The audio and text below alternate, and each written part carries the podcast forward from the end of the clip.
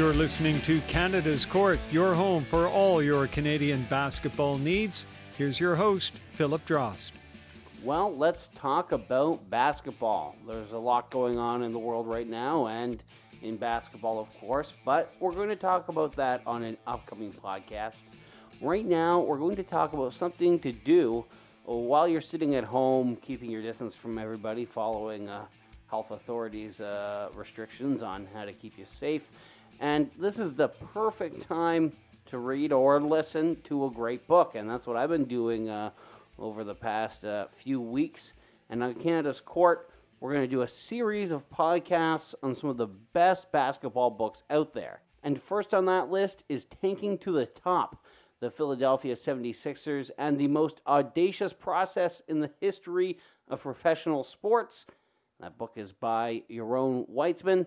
Yaron Weitzman is an award winning writer for Bleacher Report, and he joins me now to talk about the book. Yaron, thanks for coming on the podcast. Thank you for having me. So, uh, how are you doing these days? Feeling okay? Doing okay? Uh, sure, as much as uh, anyone in New York City who's with uh, a wife and two kids in a two bedroom apartment can be, but you know, well, well, healthy, so can't complain, right? There you go. What's it like trying to promote a book during all this? Um, it's uh, it's not ideal, right? It's definitely trying to find some uh, different sort of um avenues to do so, right? A lot of uh, a lot of Zoom, a lot of Zoom reading that are awkward and weird. So not ideal for sure. Yeah, as long as, you, especially if uh, you have some people Zoom bombing you these days, that's a, that's a Yeah, exactly. exactly. so uh, let's let's start a bit on the book here. So just take me through uh, your process, if you will, on writing the book. Where did you start when putting this all together? Um, it started. I mean, I, I cover. I'm based in New York. I uh, I would cover the. I would cover. Would go down to write about the team a little bit during the 2017-2018 season, um, because the New York teams weren't exactly providing much to um, write about for my day job at Bleacher Report. So uh, that season, I would start going down to Philly. 2017-2018, the Sixers had a playoff run that year. I covered them for that run. Um, after yeah, so basically, you know, after that, I kind of on the train home. I forget when exactly. It was either during the playoffs or right after. I kind of figured out this or thought, oh, this seems like it could, be a, a, good book idea. Um, and then basically spend the summer working on a proposal. And in the I think it was July. It was in summer league. I kind of I got the call saying uh, there was a publisher interested in the book. And what what part of the 76ers story was it that, that really drew you to it? What what kind of got you excited about writing this? Um, I was drawn to the, I mean, like the whole idea of just the process, the idea of, um, I'll call it the culture war around it, right? The idea of who was right, who was wrong, why so many people seemed, uh, why this thing seemed to drive so many people mad. Um, that plus a lot of the personalities, right? Um, whether Sam Hinkie, Joel Embiid, um, Ben Simmons, Brett Brown, just a lot of names, just kind of all that stuff. It uh, it seemed obvious to me from the outside there was a lot of stuff going on there and behind the scenes, and I was kind of curious to tell that story. Now, what was it like when you you did pull that curtain and got a look behind the scenes? Was there anything that kind of really really surprised you about what you found? Um, yeah, a lot, right? if not, it probably wouldn't be good. Um, there was a lot, yeah, just seeing how decisions. I mean, like this story's a little different in that we all kind of knew what happened or know what had happened here, right? You kind of mm-hmm. remember the what, know the what's. It was my job. I felt like was trying to unpack the whys and show that to readers and for myself to learn. Um, so a bunch of things like the Sixers, some you know Sixers business people, um, business executives not being so on board or not being on board or working against Sam Hinkie. Um, some of the ways that Brett Brown, head coach, kind of struggled, um, you know, creating a culture of accountability, a bunch of stories, things like that. Yeah, there was a bunch that surprised me for sure. Yeah, I, I think that that's a great point in that it really was just revealing not the what's, because we all knew the what's, but that behind the scenes stories, that's what really I found was interesting. Because, yeah, of course, following the NBA, I knew about uh, Markelle Fultz, and I knew about the process, and I knew that there was some troubles with Embiid and he, him sitting out a year and all that stuff. So it was really interesting to to see that that deep dive into it. But you had a bit of uh, trouble getting one of the main characters to talk to you. Uh, Sam Hinkie uh, didn't want to do an interview for the book. How frustrating was it to not be able to get like one of the the main guys to uh, sit down with you? Um, yeah, it was definitely frustrating for sure. Um, but I, I so a couple parts. Like I, someone who operates like under the idea that you know these guys don't owe me anything just because I decide to write about them. Um, so I always try to keep that in mind. Yeah, he was. Um, I thought I would get him. I thought he would. You know, when I start calling his roommates and uncles and friends and nephews, you know, all these people. Um, I kind of thought he would come around, and he didn't. In a way, I sort of respect it. Um, Mm-hmm. You know, he stuck to his guns. He was definitely difficult. You know, he would tell people, he would tell those people not to speak with me. Um, yeah, no, it's um, yeah, it's probably something I would have liked. I would have loved to have get some more sit downs with him just to pick his brain on a few things. But I just like, look at all that as sort of like a challenge, and then you just have to go around and tell the story in a different way. and you were certainly able to do so. But why do you think it was that he was so kind of unwilling to to share his side of it and even even uh, tell some of his friends and co- former colleagues to to do the same? It's just not his personality. I don't think he likes talking about himself, and we saw when he was in the job too. He doesn't like talking about himself or the job. Um, I think to a detriment, um, a little bit. Um, yeah, just really not his personality at all. That, that would be my short answer. Yeah, fair enough. And uh, what do you think now? You, you've you've gone through it. You, you've gone through pretty much every detail there is about the process. Is there a definitive way to say if it worked or not? Do you think someone could make that call? Um, I say it does. I say it did. Right? It's not about. I mean, championship obviously is a goal, but um, you know, they're a contender. If you're a Sixers fan, you know, three years now, you'll have a few more at least of where like every game matters, the team matters, they're covered in a way that matters. Um, they weren't that before. Um, so I thought, you know, give up two, three years for this, I would take that in a heartbeat. Like I joke, I live in New York. You know, the Knicks have lost uh, for 20 straight years without doing so on purpose. Um, yeah, no, I think it worked. And, you know, again, Hinkie, some of it was his fault, right? The reason that he was ousted was he was certainly partially to blame, um, but it's also not necessarily fair to judge the project. Like, if you start a project, get yanked off of it halfway through and three other people complete it, is that fair to judge you on it, right? Um, probably not. So. Yeah, fair. Do, do you think anyone will try to do something as uh, audacious as you put it in the title as as tanking like that again? Um, no, I don't think so. I mean, one, the league made it clear they weren't big on it. Two, the rules have changed a little bit. You know, they flattened the lottery odds. You have a better, worse chance of finishing with as bad a record doesn't necessarily, or doesn't give you um, or gift you as great odds of landing the number one pick, right? That's one thing. Um, the way this league is set up now, where contracts are shorter, um, stars become available. The whole idea of it was we need a superstar. So the best way to get a superstar is to tank, right? That's how you get them is get them in the draft. Now take away the you know where it's less likely you get one in the draft if your record is bad because you might draft number eight instead of number one. Um, superstars also become available much more frequently, and there are other ways to get them now other than. Uh, I mean, that's usually for big market teams, but still, um, there are other ways around it. So I think the math on it has made it so where I don't know if we'll see someone do like three, four straight years again. Do you think Sam Hinkie has any sort of re- regret? I mean, it's hard to say. I guess it's really just guesswork because you, you weren't able to, to chat with him. But do you think if he went back and, and had to do it over again, do you think there's anything he'd change, or do you think it, it'd probably just be the same? Just uh, hopefully he could do it a little bit longer and not uh, have to step down. Um, no, he would. I think there's certain things he would do differently, certain things he wouldn't. Um, I think he would be a little more. Um, I do think there are times he'd play the game a little more with whether it's agents or media, things like that. Um, that being said, I don't know if he would go further enough. I still think he believed in the work and that the work would speak for itself. And I don't know. Yeah, I think that's still a blind spot he might have. The idea that like you know, why should I owe an agent anything? They don't care about me, right? And just not understanding that it's a small world and a lot of politics play a role in the NBA. So, you answer your question, yes and no, right? I think he would Mhm. shift a little bit, but I don't know if it would be enough. Now, of all the crazy things you, you talk you talk about in the book, there were two for me that I was very excited to learn more about, and one was uh, the Markelle Fultz uh, situation, what happened with his jump shot, and then the other was uh, Bryan Colangelo and his burner accounts, or his wife's burner accounts, depending on what you believe. But uh, there was just so much reporting and different information on both those stories. Uh, how did you kind of start sifting through everything that was out there? Um, it's a it's a good question, right? um, kind of the Fultz thing. I got I had some good breaks in terms of people speaking with me. Um, that helped, right? And you kind of from there, then you kind of go from there, right? Those were laid, those that sort of laid, or those interviews sort of laid the foundation. So like one of speaking to a former high school coach of his, um, you know, more of a mentor figure. Some other people, uh, you kind of take what they have. You don't necessarily take everything they give you because right, that's one person, but you can kind of use it as a foundation, as a launching point. Um, the Bryan Colangelo thing, I mean, that was just a mess. That was just a lot of Twitter compiling. and Just yeah, I don't even know how to go through that one. That one, that was, just, that was just those were very different, right? That one was more of um, you know, probably unfortunately, that was a lot more of me summarizing stuff that had already been out there, right, and piecing mm-hmm. it all together. The Fultz thing had more original reporting, I think.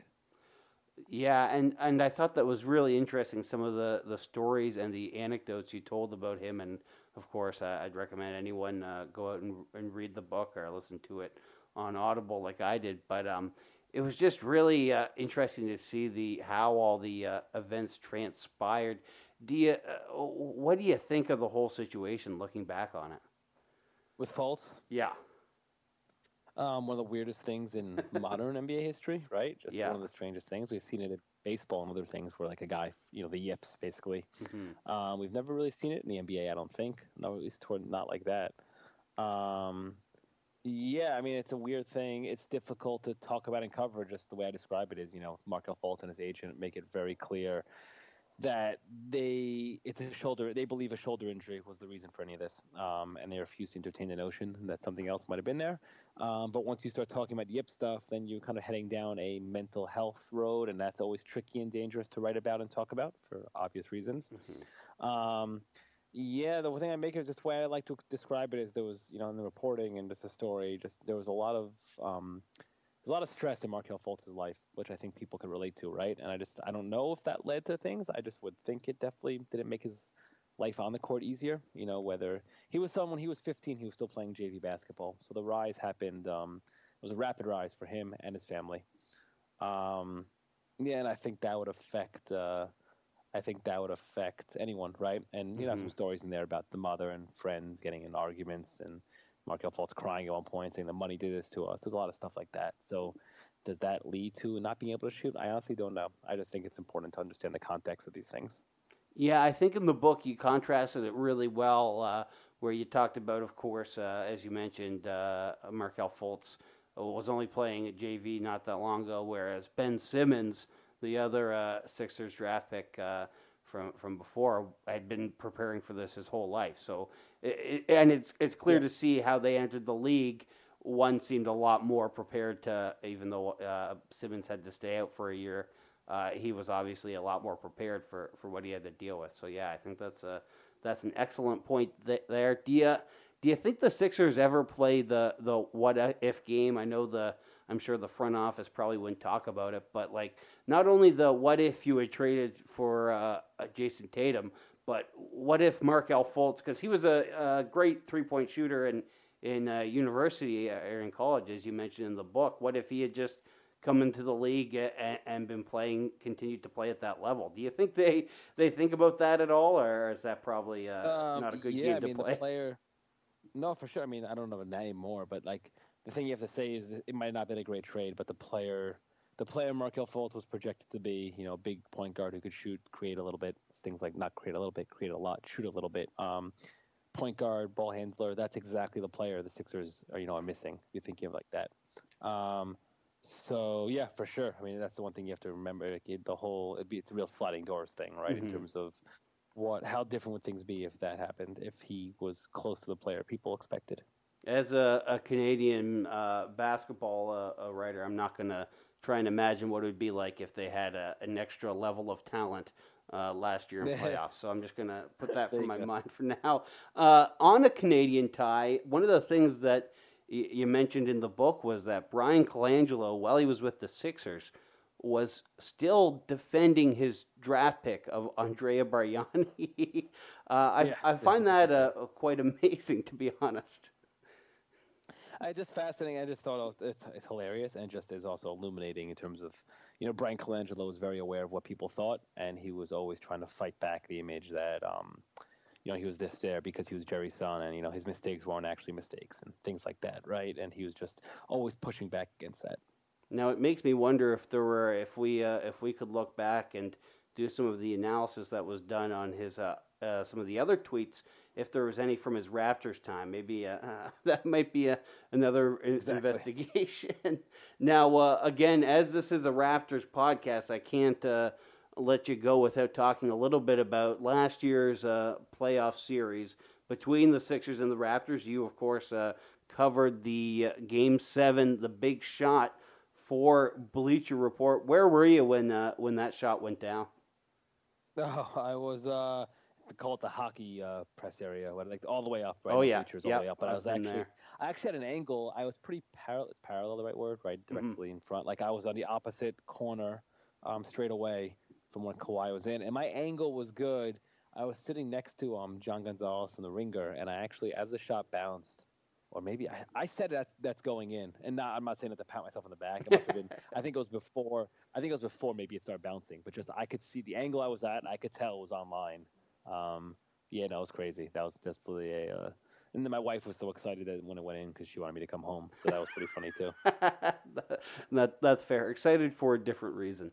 Uh, what was exactly. it like to be in the arena for that? I mean, obviously, uh, Raptors fans were uh, pretty pretty pumped.